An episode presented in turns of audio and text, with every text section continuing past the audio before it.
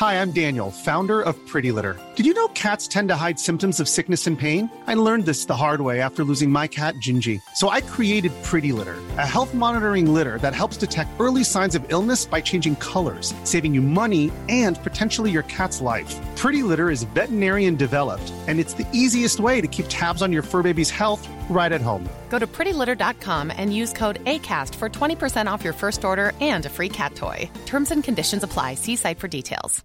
When you make decisions for your company, you look for the no brainers. And if you have a lot of mailing to do, stamps.com is the ultimate no brainer. It streamlines your processes to make your business more efficient, which makes you less busy. Mail checks, invoices, legal documents, and everything you need to keep your business running with stamps.com.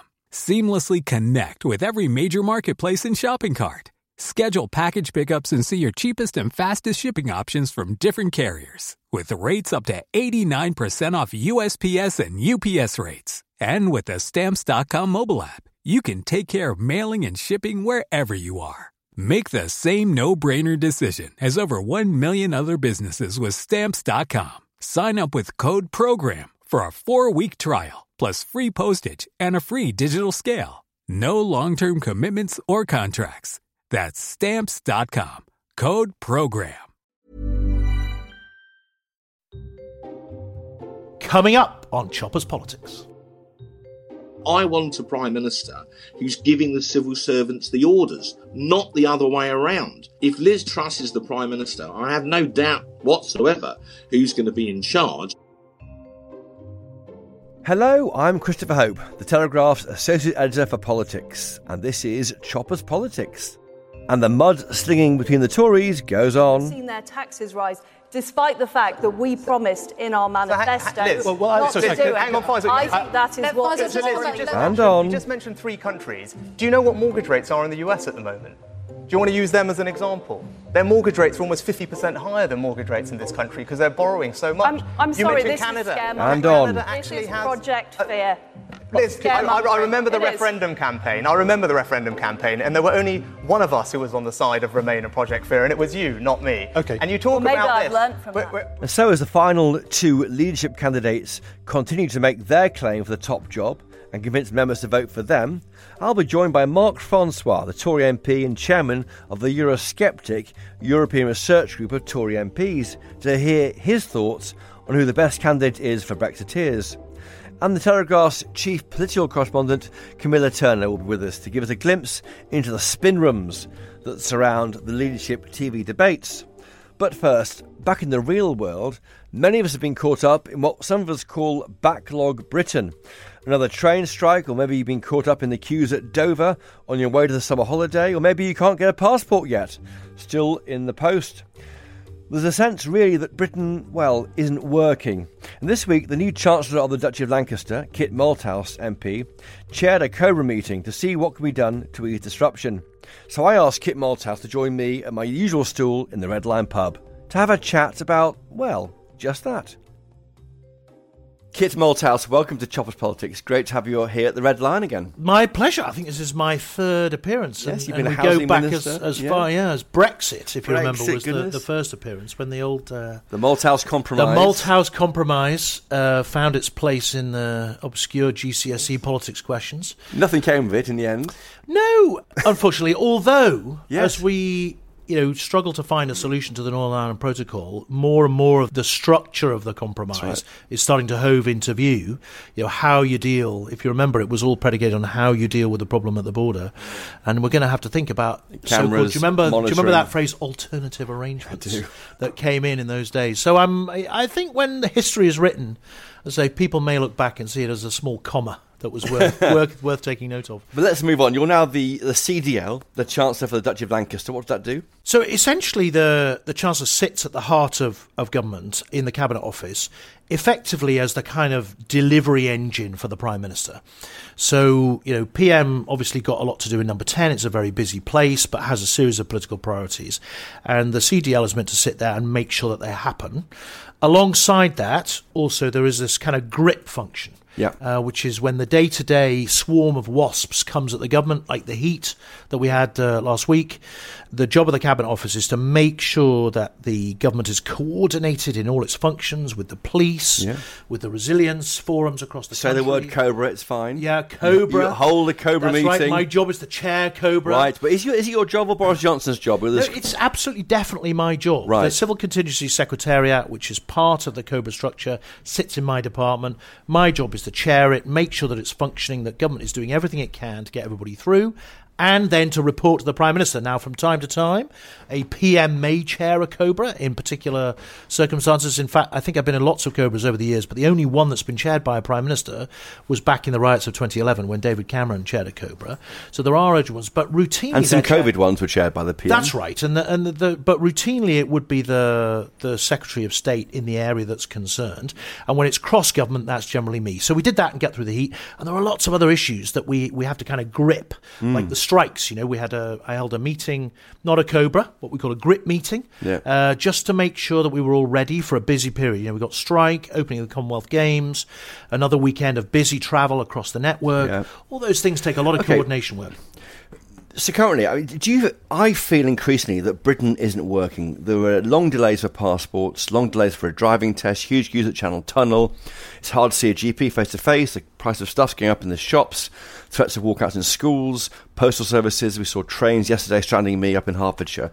Not all of that is your fault, but you're in government, so it's on you. Mm-hmm.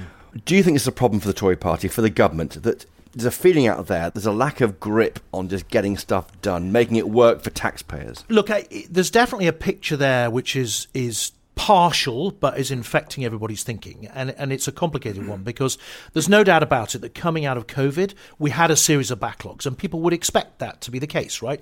The NHS was galvanised in saving us all from this horrible disease. The courts couldn't be open, and so we've got some catch up to do there, right? So there's there's lots of that kind of catch up from COVID that I think people recognise why it's occurred, but they want urgency in addressing it. So you're spot on there. But then there's also the partial picture, right? So if you look at the transport stuff that we had last weekend, you are right that we had severe delays at Dover and at Folkestone. It was not a good picture, and there's reasons for that. We need to work with our French brethren to make sure that we get that sorted out for next weekend, and we're doing some work on that. That's because a few, not enough guards came over. Yeah, that's right. And to- and you know, part. and we need to, to to work together collegiately with them. The French have been brilliant subsequently. They helped us get through the backlog really quickly, which is great, and so it's run all week fine. But beyond the short straits issues, actually the rest of the transport network worked really well. You know, a very small number of flights were cancelled when everyone was forecasting disaster. You know, Terminal 2 at Heathrow, I dropped my family there. That was great. It all worked fine. There were some delays, but broadly, on the busiest weekend we've had for a number of years, So is that- is that an unfair worked. picture I painted there? So it's a partial picture. Biased for those, picture. Yeah, for the not biased. That's not fair. you would never be biased No. Daily Telegraph.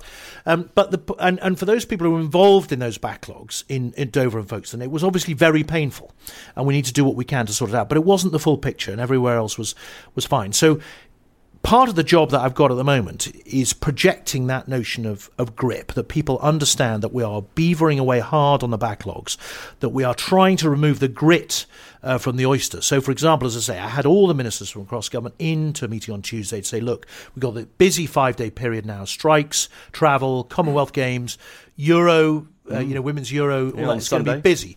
Are we all set, right? Kent, are you braced, right? DFT, are you sorted? You know, DHSC, DCMS, the games are going to be fantastic. They've got all their plans in place. You know, Okay. police, are you ready? And so we, we have got a grip, but projecting that through the cloud of problems is sometimes quite tricky. and, and, and delays on driving tests, delays at passports, the strike action. I know this, you, you're in government, so you get blamed for, for everything because you're in charge, basically. It, that's a risk, I think, for the party, your party, yeah, going forward is. into the next election. I, I, think that's right, and people have some basic requirements of services that they want uh, working. But you know, I mean, if you look at passports, the picture is that ninety-seven point something percent uh, in the first half of the year were processed within ten weeks, right? So, so we've got a job to do c- to communicate. Uh, what the true picture is. Now, that doesn't mean that the 3% that aren't getting their passports in time shouldn't get them. They should. We want to get to 100%. And there is work to do there. So, you know, as we get towards the autumn and a new Prime Minister, what I want to be in a position to do is say, look, here are the problems that we've identified. Here are the plans to sort them out, and here are the communication. And is the civil service fit for purpose for this? There's a review announced this week by Francis Maude looking at whether it actually is the Rolls Royce service we're told it is. Well, Francis is going to conclude, as I say, quite quickly by September. And I think even the most ardent officials would say the civil service can always improve.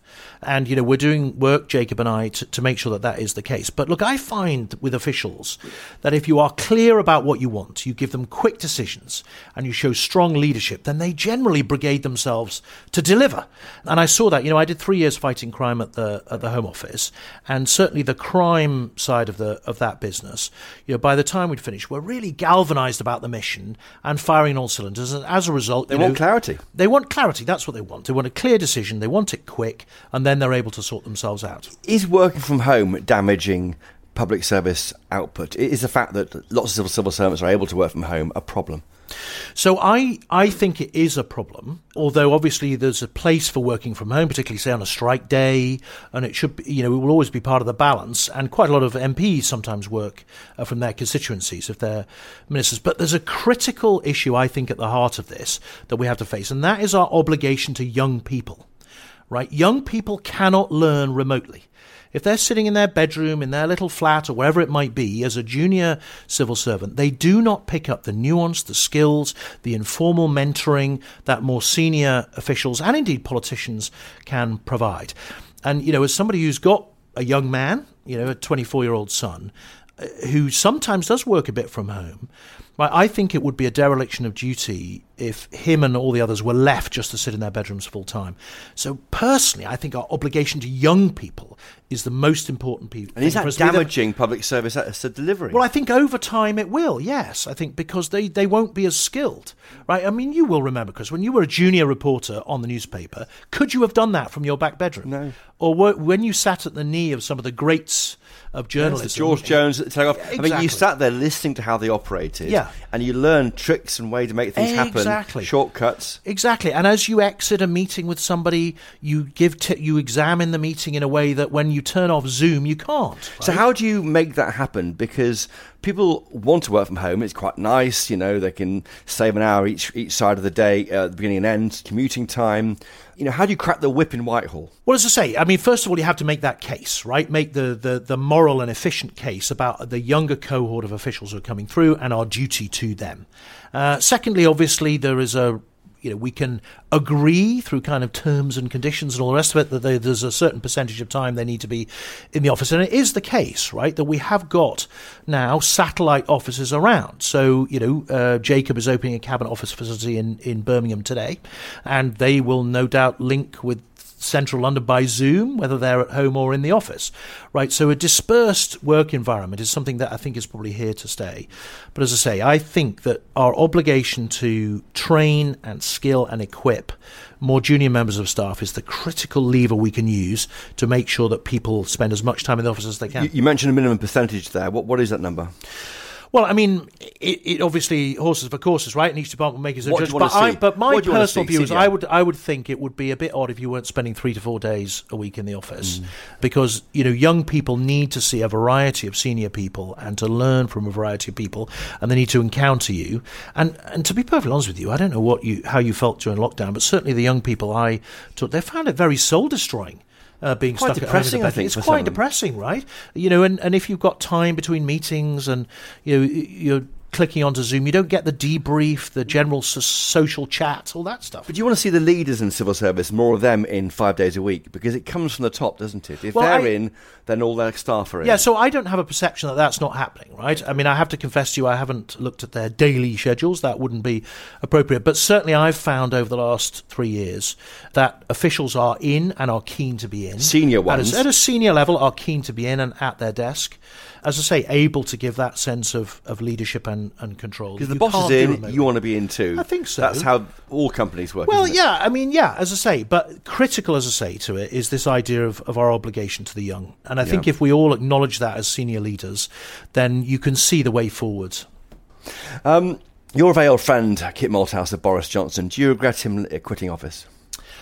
I do, yes. Uh, obviously, um, it was a disappointing end to what was a remarkable three year period. And, you know, there are lots of historians who will look back and examine the confluence of events that resulted in that defenestration. So, of course, I think I don't think there's anybody in the party who would think it was a wasn't or something. Do you to, feel let down that he had to go so early? I mean, five weeks ago he was talking about being PM until 2030s. Last September, a national paper had him going for 10 years, and then it's all over. I mean, Yeah, I mean, look, I as as I say, I, I expected uh, when we came in with that massive majority that we were all set for a very long period for two terms? Yeah, for two terms, possibly more. That it was going to be a, a great period when we could really deliver Brexit. You know, I voted Leave uh, Yeah. with enthusiasm, and uh, you know, I was looking forward to. I don't know, rebuilding the nation as we came out of that period. And he's obviously a very potent political force. I'd seen that at City Hall when we worked uh, together. So it is regrettable and sad that it's. do you it's think his this way. friends didn't save him from himself? I, I include you in that. You're an old friend of his. You knew how he worked in City Hall. You knew the weaknesses. Or didn't he listen to, to advice? I mean, what happened there? Because he was a known character, a known figure for all of you people. Yeah, I mean, it's a hard one to pin down. I mean, as I say, I spent the three years focused very much on fighting crime. It's obviously clear that at times the chemistry wasn't right between the personalities there, and that resulted in, you know, we've got mm. obviously lots of noises off, yeah. which have which haven't helped. So I don't know. I mean, it, it, it seemed a strange kind of confluence of events that r- resulted in what it did. But you know what? Politics, I think it was Alan Clark who said it's the roughest game at the biggest table. Bloody well this is. is the way it goes, right? And and now we're turning a big page in our But before history. we before we turn that page, fourteen thousand members, maybe a few a few fewer than that with some uh, left wing infiltration. But anyway, thousands of members wanting to a vote on whether he should go at all. Do you agree with them? yeah, it's just not going to happen. No. Uh, But do you agree with them? Do you no, think- I don't. I don't. Even though they would say two to one, they voted for. no, I mean, well, first of all, it's not in the rules, um, Yeah, so it's it not can't fair, happen. is it, no, well, look, you know, you've got to turn a page, and uh, uh, the the time has come. And certainly, I think I've seen in the media that the number ten have said, "Look, this is just not on. Let's turn a page." Yeah, that was this week. And and you know, one of the things we now have to focus on is is who and where we go next. well, who are you backing? So I haven't declared uh, thus far. Right, you were in the pub. This way, tell- you shall tell me, tell me your secrets in the pub. no. And me talking. No one's listening. Well, Louise, Louise is recording it. Eh, well, it's it's early morning. You might need to give me more than a coffee to get it out of me. But um, but no, I, I look. I during the, the campaign, I've listened carefully to what people are saying. But in truth, you know, what I think my job is now is to prepare the cabinet office for whoever it is, right? So that when they come in, as I think I said in your Sunday sister paper, you know, that they can call down to the to the engine room, Scotty Malthouse, warp drive, shields up, the- phasers forward, and off we go. That's referring to the Star, the bridge of the Star Trek, Star Trek Enterprise, yeah, who's, yeah. who's going to be your Captain Kirk? If to, uh, Well, I don't know. We'll Cap- find out. It could be, or yeah, it Captain could be Truss, one of the Captain two. I mean, look, I think I know them both. They are both really great politicians. I'd be happy to work for for both. Rishi and I elected on the same day. I've known him throughout. In fact, we worked together at MHCLG when I was housing minister. Liz, I got to know. She founded. Do you remember that think tank called Freer that she Yes, set up was Freer. all about? We started that Yes. conversation. I'm happy, you know, having. Had a little bit of a hand in the conversation about tax uh, around the table. Happy to see that. well, just on that, was it true you were the you were the only one muttering cutting taxes when Boris asked for ideas in cabinet? I can't discuss what, What was, in said. cabinet. You'll have to wait 20 years because I am still a government minister, so I can't discuss. But I have, throughout my political career, been a low tax, minimum spend Tory. And is it true that you had to be moved out of the Prime Minister's eye line because you'd roll your eyes in an exaggerated fashion whenever some crazy idea was produced by someone else in cabinet? Well, that was very unconservative. From memory, there was a very reputable journalist who's normally very well sourced who wrote that story. I wonder who it might be. I couldn't possibly comment. It might have been me, listeners. It might have been me. what job do you want in the next government? Well, look, I'm happy to serve uh, pretty much wherever people put me. Um, I've developed uh, over the years, accidentally, a kind of specialism in fighting crime, having done that at City Hall and then three years at the Home Office. But, you know, you come into politics to do stuff and to be constructive. I'd love to do a job that allows me to put into practice what I've spent all those years learning. So it's, I can't really predict what job is going to be. I have to tell you, so far, my career politically has been sort of random, if it is a career. So, if you look, for example, at, at, City Hall, you know, I got selected as a assembly member candidate.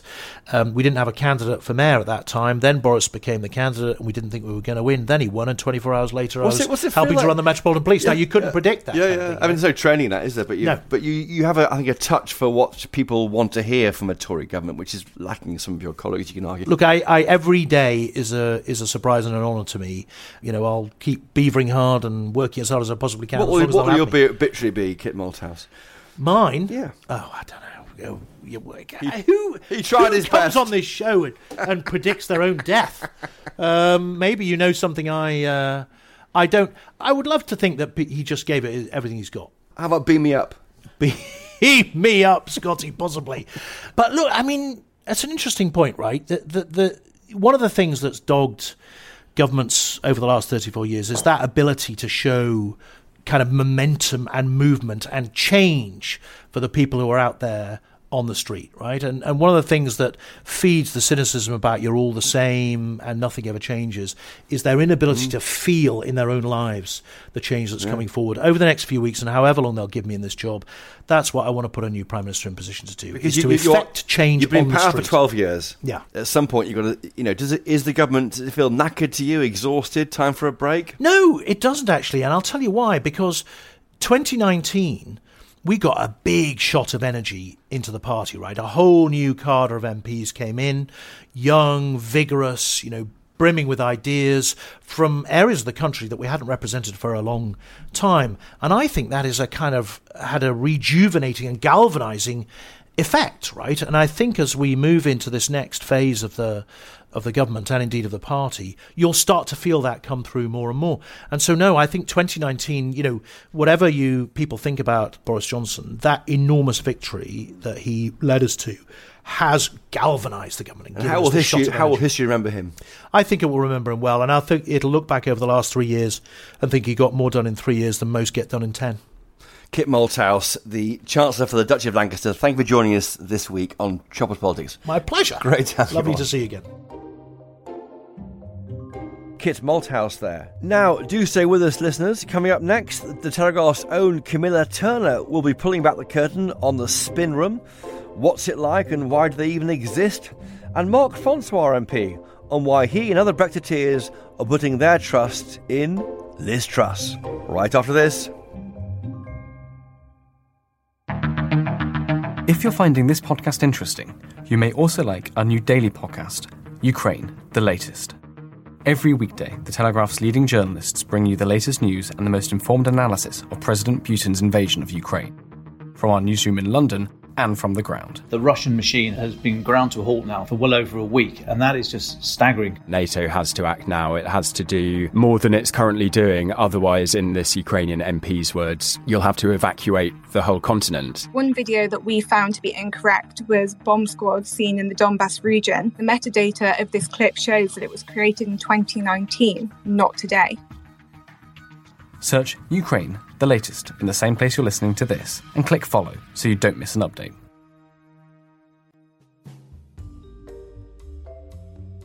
Now, as TV debates get underway and hustings start to happen around the country for members, we hear more of what are called spin rooms, this US invention where MPs and politicians supporting one particular candidate try to convince journalists why their person is fit for the job. And this week, our own Camilla Turner went to one spin room, set up alongside the BBC's election debate in Stoke. Camilla Turner, the Telegraph's chief political correspondent, what's it like?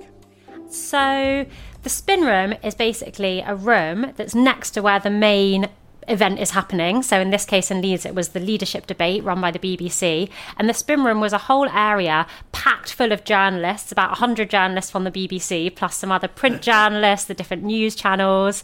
And then it's also where all the members of the different leadership campaigns go. So the MPs supporting them, their campaign team members, everyone who's in that room to spin and to go around briefing journalists about why it is that their leadership candidate came out as the winner of the debate. Uh, and, and, did it work? So they'd walk around saying what Liz Truss said on tax, she really meant this or that. Was a so what was quite interesting is that Rishi Sunak's campaign had a very heavy presence in the room. There were probably about six different people, his MP supporters, so Dominic Raab, Richard Holden, Claire Coutinho, plus multiple campaign members. Whereas Liz Truss had a much smaller presence. It was pretty much just Therese Coffey at the end of the night briefing people, plus Jonathan Gullis, who's the local MP for um, Stoke. So there was the Rishi's campaign team talking to all the journalists, telling everyone why Rishi had done so well. But in fact, that told a very different story to what the Snap poll said among Conservative Party members, which showed that actually, despite what Rishi's campaign was saying, it was Liz Truss who had fared the best, according to the polls. Is that wise then? So if Liz Truss are downplaying the value of spin, is that sort of helping her campaign in a strange way? And perhaps uh, Rishi Sunak overcompensating shows how, how, how he's lagging behind. Exactly. I think it was a clear sense of Rishi Sunak knowing that he's the underdog in the campaign, that he's got the, the most catching up to do, needs to impress, um, needs to try and get his word out among journalists that he's still someone who's in it to win it and, and could still come out on top. Clearly, you could see that by the much heavier presence from his campaign team. I think from Liz Truss, I suppose it might show that they feel they don't need to do quite as much impressing journalists because maybe they feel Liz Truss's performance speaks for itself. And there's more of these um, these hustings. You'll be going to more spin rooms, and, and, and is it worth going to? Do you think? Absolutely, because I think you can really feel the atmosphere in those rooms. You can see things that you wouldn't know about otherwise. For example, at the beginning, there was a member of Liz Truss's campaign team having a quiet chat in the corner with the Director General of the BBC. What are they saying? No one knew, but it was quite interesting to see those hushed discussions going on. Um, you can also get a sense of the energy, what exactly the spin is they're trying to say. So, something that was quite interesting was right after the debate, the Rishi Sunak campaign team were saying, Oh, there's a snap poll that shows Rishi Sunak's done better. It's 39 to him, 38 to Liz, and telling everyone about that. But in fact, that poll was among the general population, and actually, among the membership, yeah. among the membership, it was 47 to Liz and 38 to Rishi. So that is a classic example of spin, telling a bit of the story that looks good for you, but not the whole story. And actually, it's the Tory Party members that are the ones that actually count for this. Do you think there've been too many of these debates? I mean, we've got loads of them, haven't we? We've got um, LBC is holding one in Leeds today, although that's the first one involving members alone. There are a lot of these debates coming up this summer and hustings and events and so on. I can see how, from the leadership contestants' perspective, they might think, God, there's just so many, give us a break already. But at the same time, we are choosing the country's, ne- well, I say we, some people are choosing the country's next prime minister, yes. a very small segment of the population. So I actually think the more of these hustings and debates and public appearances mm. that they're doing, the better, because essentially this is not the most democratic way to choose a prime minister. It's only Conservative Party members. So I think it is quite important for the rest of the population to actually hear a bit more about the policies and personalities of the person who's going to be leading and the they're country. Honing, they're honing their debate, aren't they? Their arguments. And arguably, there was no similar process with Theresa May in 2016. There was no process for Gordon Brown in 2007. And I would argue both prime ministers were, were lesser prime ministers for that reason. They hadn't honed their debate in, in this crucible of, of debate with a rival.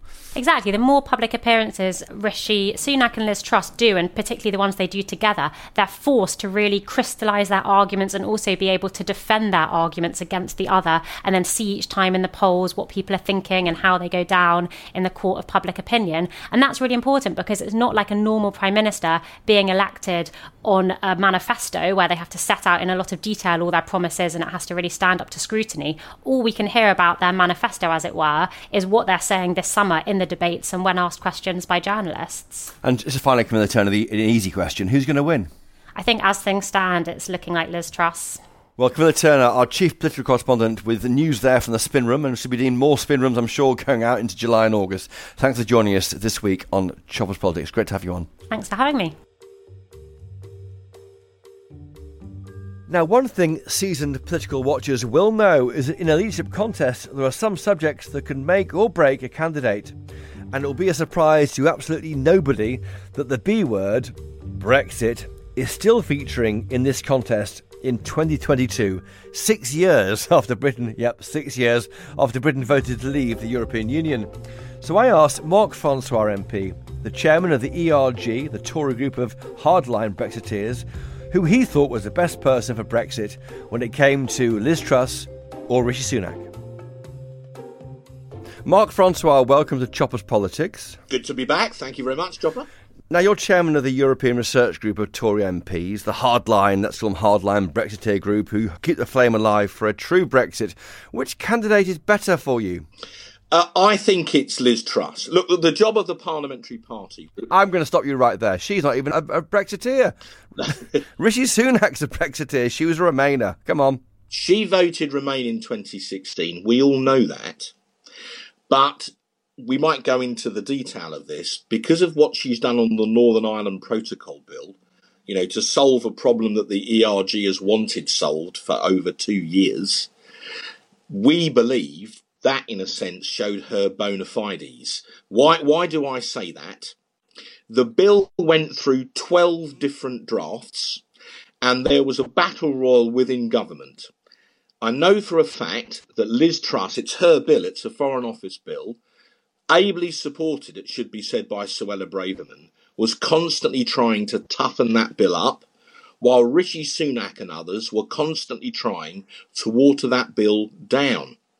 It all came to a head a big cabinet subcommittee meeting in June, and to cut a long story short, Liz and Suella prevailed. We now have the bill. It flew through the House of Commons.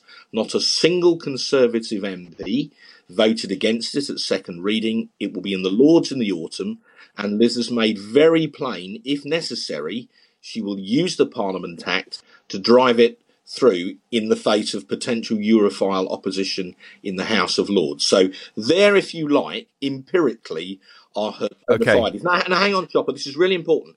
Even if you won't take it from me, that I, as chairman of the ERG Truss, is on Europe, you can take it from Bill Cash, John Redwood, IDS, David Jones, Steve Baker.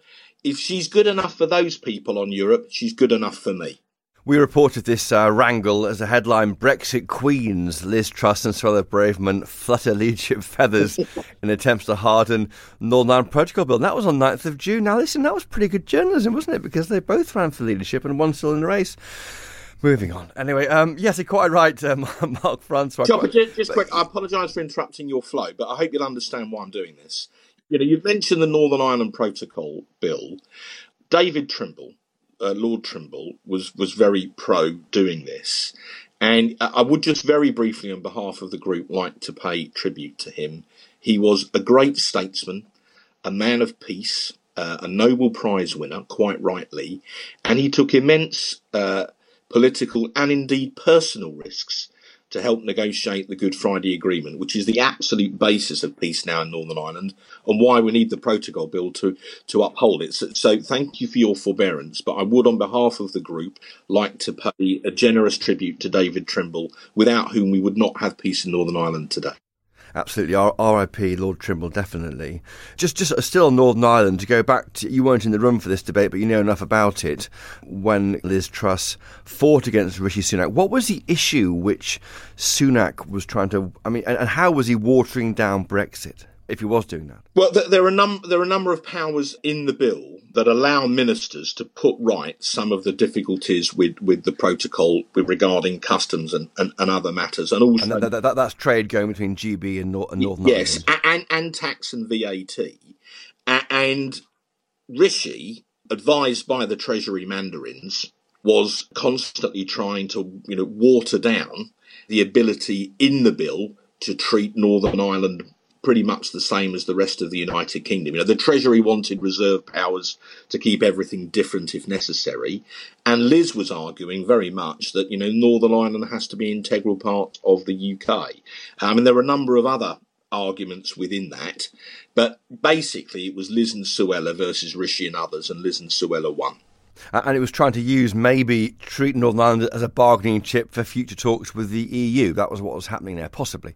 Well, that's how you've characterised it. I mean, you know, one one of the points about you know Rishi's latest proposal on VAT, which is a bit quirky given that he spent you know several weeks lecturing us all on fiscal probity. That, that, that, that's a temporary removal of VAT from fuel bills. Yeah, yeah, and, and then suddenly announces a four billion tax cut, which may or may not have something to do with him being twenty four points behind in the polls amongst members, not not not nationally. Nationally, he's doing quite well, isn't he? Well, yeah, but but, but the, the, the members of the electorate for this election.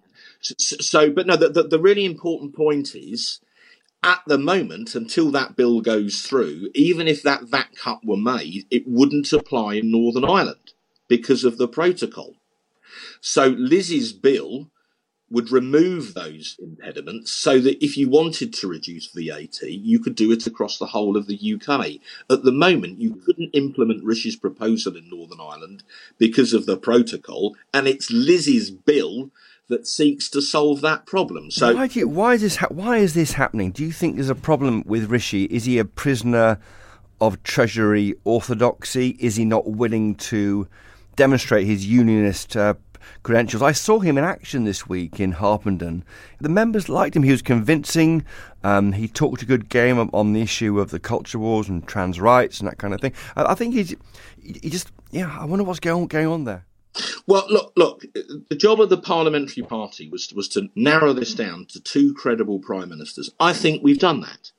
I think Rishi Sunak could be a credible prime minister. The question is, which is the better of the two? And I, I believe it's Liz. I do think that Rishi perhaps pays too much attention to the Treasury mandarins, and it's not exactly a secret on a par with the Trident codes that the upper echelons of the Treasury were always deeply opposed to Brexit, and some would argue they still are.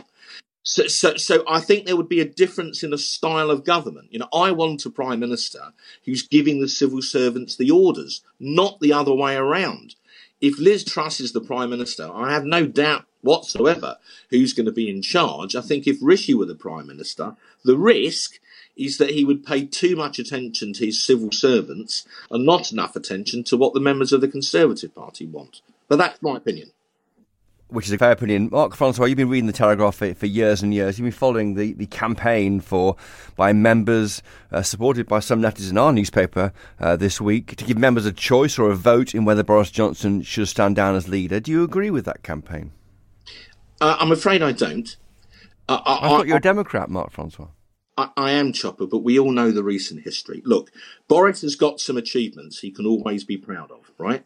He led the country through COVID. He nearly died of it himself, right? He said he would get Brexit done. He did, but we still have this tidying up to do around the protocol, which we were discussing. He's been absolutely staunch in his support for the Ukrainians. Uh, you know, he's effectively led the West on that. But we all know what happened in number 10. We all know about the Gray Report. And in the end, unfortunately, it got to a point where he had lost the confidence of his cabinet and his ministers and many on the on the back benches. And after all the trials and tribulations that we've been through over the last few months, I don't think we will want to go round that loop all over again.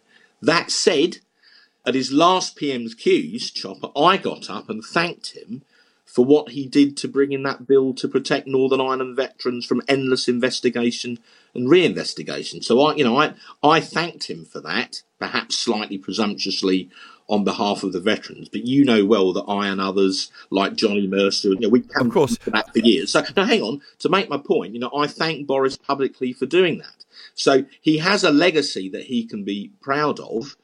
But I don't think the party can afford to go around this loop again. I said cheekily, you're a Democrat. I say that because lots of uh, members feel that they voted two to one for their leader, Boris Johnson, back in 2019. He then won a mandate, a massive majority, the biggest since Thatcher, in the succeeding election later that year. And now MPs, a minority of ministers, have acted against him to force him out. And that seems to members to be anti democratic, but to give them a vote on whether they support that decision would, would give the whole uh, party a democratic wrapper that isn't there. Do you see that argument? I do, but you know the, the, party has rules. The 1922 committee has rules which were pretty scrupulously followed, Chopper. And you know, we had a vote of no confidence, which Boris won, but won pretty narrowly, really. You know, we all know the history of this. I, I don't think even Boris wants to put the party through the agony of all over again. I think we need to. I think we need to move forward. We need to pick. Are you saying move on, Mark Francois, the chopper? You are saying move on, and I get that. Well, chopper. I, I'm saying what we need to do now is we need to get through this contest, pick a prime minister, and then whoever it is, we've all got to unite behind that prime minister because I do not want a Keir Starmer led government with Nicola Sturgeon of the SNP as the tail that wags the dog. I don't know any member of the Conservative Party that wants that. I don't know many members of the British public that want that. So we've got to have a lively and genuine debate. We've got to pick a winner. I hope it will be Liz Truss, but it's up to every individual party member to take the decision that they think is best and then we unite behind the new Prime Minister, whoever they are, and then we tear into Labour, who are not having a good 24 hours at the moment, are they? Mark Francois, just finally then, you're one of the um, original Spartans. You've written a book about holding out over three votes against Theresa May's Brexit deal for the one that appeared, along with the Telegraph, uniquely on Fleet Street, of course. When will Brexit get done? Well, as you very kindly mentioned it, Chopper, the uh, Spartan Victory sold almost 5,000 copies. It's still available on Amazon, if I might humbly say so, by the way. Um, I think we left the European Union. We withdrew our MEPs from the European Parliament because we were no longer entitled to them. We are now a sovereign country, but there is still unfinished business with regarding Northern Ireland and the Northern Ireland Protocol. I believe, for all the reasons we've just been discussing in some detail, Liz Truss is the best person to finish that business. I believe she's the best person to lead the United Kingdom, not least in standing up to the European Union. But when? Just answer when. When uh, will it be done? I want to see that protocol bill in law as soon as possible. We, have left the EU, Chopper. This year. this year. Uh, it that partly depends on the House of Lords. I think it flew through the Commons. Yes. Yep. Uh, not a single MP voted against it at second reading. So if the Lords were sensible, I don't think they should oppose that bill. But if they do, then Liz has made it perfectly plain she's prepared to Parliament Act it, and I and I think you know the vast bulk of us would absolutely support her in that. Let's get that done too. So get ready for some more constitutional fireworks about Brexit. Mark Francois coming just down the line from Rayleigh and Wickford in Essex. Thanks for joining us this week on Chopper's Politics. Great to chat. My pleasure. Thank you, Chopper. Mark Francois there. Well, that's all for this week, listeners. I'd love to know your thoughts on what any of our guests have said today. Please email me, chopperspolitics at telegraph.co.uk, or on Twitter. We're at Choppers Podcast. For more from me, please do sign up to my daily Choppers Politics newsletter, bringing you the best Westminster insights straight into your email inbox every weekday. Sign up for that at telegraph.co.uk forward slash politics newsletter. And do be sure to check out my weekly Peterborough Diary gossip column out at 7pm on Fridays on our website and in Saturday's Daily Telegraph. Thank you again to my guest this week, Kit Malthouse, Mark Francois, and of course Telegraph's very own Camilla Turner. Thank you to the brilliant team behind this podcast, Giles Gear and Louisa Wells. And most of all, thank you to you, and finally, it is nearly August, and even podcasters like me need a break from politics. So I'm off for a couple of weeks. In a fortnight, we'll be bringing you the highlights of a brilliant Telegraph hustings featuring Liz Truss versus Rishi Sunak, hosted by my friend and colleague Camilla Tominey. So be sure to check that out. And in the meantime, if you can, please do buy a copy of the Daily Telegraph. I know you won't regret it. Until next time, though, cheerio!